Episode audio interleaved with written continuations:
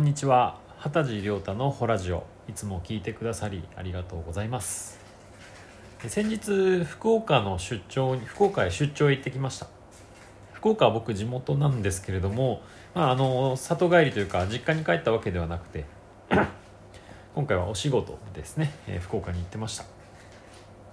まあ、あのきっかけは最近僕がやってるですね除霊のご依頼をいただいて、出張除霊ということでやってきたんですけれども、まあ、せっかく行くならちょっと妻と一緒に行こうかなということで妻と一緒に、そして、えー、にねんぐらい前にですね福岡の、えー、彦山というですねお山に登ってきたことがあったんですけど、正確に言うと山の上にある神社に参拝に行ったんですけれども、えー、そこで人生初めて僕ホラガイと出会ったんですよね。えー、というのも、まあ、あの修験道で有名だからそこでホラガイ吹いてる人がいるっていうわけではなくて、その高隅神社っていうところに行ったんですけど、そんなしょっちゅうホラガイの人がいるわけではないんですよ。なんですけどにねんまえ行った時にですね、えー、着いた瞬間到着して車を降りたらホラガイの音が、えー、山から聞こえてきまして、で、えー、池さんっていうですね、えー、地元のスピリチュアルヒーラーの方が案内してくれたんですけど、その方はよく神社に行くらしいんですけど、ホラガイの音なんて今まで聞いたことなかったので、あれなんか今日はいますねとかって言って、で、えこんなことってあるんですかねとかって言いながら登ってったら、えー、おじいちゃんがですね、まあ趣味ホラガイ吹くことなんでしょうけど、山伏さんではなくてホラガイが趣味のおじいちゃんがホラガイの練習してたんですよ。もうびっくりしまして、で、わあすごいですねとかって言いながらおじいちゃんと話してたんですけれども、とてもお元気な方で、とてもその年齢には見えなかったんですけどはちじゅうよんさいとかって言ってましたね。でなぜかですね、えー、僕あの何人もろくにんかしちにんぐらいで行ったんですけど、なぜか僕にホラガイを渡してきて吹いてみるねって言ってそれ見ず知らずの人からホラガイ勧められるってなかなかないと思うんですけれども、そこでチャレンジしてみました。まあなんか初めてだったんでフフフフしてなかなか音は出なかったんですけれども、やっとねちょっとそれらしい音が出てありがとうございましたってお返ししました。で、えー、その後に神社のあの神社のねあのスタッフというか神社の方から、えー、あのおじいさんはねたまに来て練習してるんだよみたいなことを言われて、あたまにしか会えないんだと思ってびっくりしたんですけど、でそこの神社の方がすごくよくしてくださって、なんかあの大天狗の冷水っていうですね湧き出てる水で入れてくれたコーヒーを出してくれたりとか、なんかちょっとお菓子みたいなの出してくれたりとか、えー、おみきをですねたくさん譲ってくれたりとかですね、なんかもう至れり尽くせりで天狗から歓迎されてるなっていうのがにねんまえ体験したことだったんです。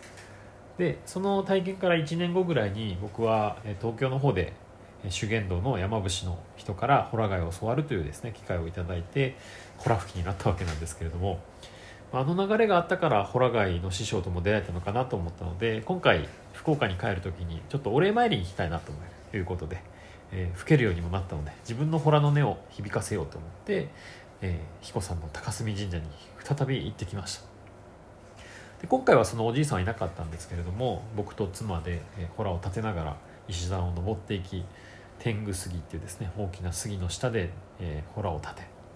で、えー、拝殿の方に行ったんですけれども、えー、前回そのコーヒーを振る舞ってくれた神社の方がいらっしゃって、であなたたちは何年みたいな感じでさすがににねんまえのことなんで多分覚えてはらっしゃらなかったんでしょうけど、実はこうこうこういう理由でホラガイと出会えて、えー、その後すごくホラ吹きになれたので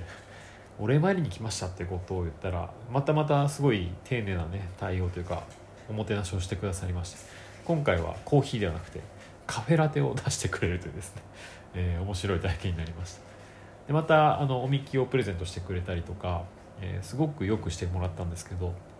今回僕がその高隅神社でご祈祷を受けたかったんですね。なのでご祈祷を受けたいんですって言ったら、その方がうーんあんたは必要なしって言われてですね、えー、もう勝手に拝殿上がってて入っていいからそこでホラを立てて帰りなさいって言われて、はいっていうことで、えー、ご祈祷なしって言われましたですね。なので、えー、拝殿にちょっと参拝ツアーだったので一緒に行った人たちごにんかな、えー、妻も含めてごにん一緒に、えー、拝殿に上がり、えー、参拝をして、その後に、まあ、ホラをあの奉納させていただくというですね機会に恵まれました。僕のブログの方で写真とともに、あとその奉納中の動画もですね、えー、少し載せてるので、よかったら、えー、こんな感じでホラを立てたんだっていうのをですね、見てもらえたらより雰囲気が伝わると思います。本当その拝殿の中にね、天狗の面がいっぱいあるんですよ。何個ぐらいあるかな、多分じゅう、んもっとあったよね。今隣に妻がいるんですけどあのでっかいお面もあるし、えー、横に壁にかかってるちっちゃいお面もあるしって感じで、はちこぐらいはあったような僕は気がします。なので天狗に見つめられながらホラーを立てまして、で、えー、にねんまえのお礼を伝えてですね、で無事に、えー、参拝ツアーを終えて、まあ、その後直来ということで参加した後で参加してくださった方と一緒にランチを食べて帰ってきました。おかげさまで次の日の除霊もですね、天狗さんたちがすごく助けてくれてですね、えーまあ、結界を張るようなことをやったんですけれども、それをすごい力を貸してくれました。まあ、除霊の内容についてはちょっとまた別の機会に話そうかなと思うんですけれども、まあ、そんな感じで、えーと、やっぱり天狗さんがいるところに行くとですね、僕の次の道が開けるんですよね。えーまあ、神道系でいうと天狗って猿田彦なので、猿田彦様ってやっぱり道開きの神様なんですね。なので僕の道もどんどんそんな感じで開いていってます。最近でいうとそれこそ除霊っていうスキルがですね、開いていってることで、また新たな世界に足を踏み入れてます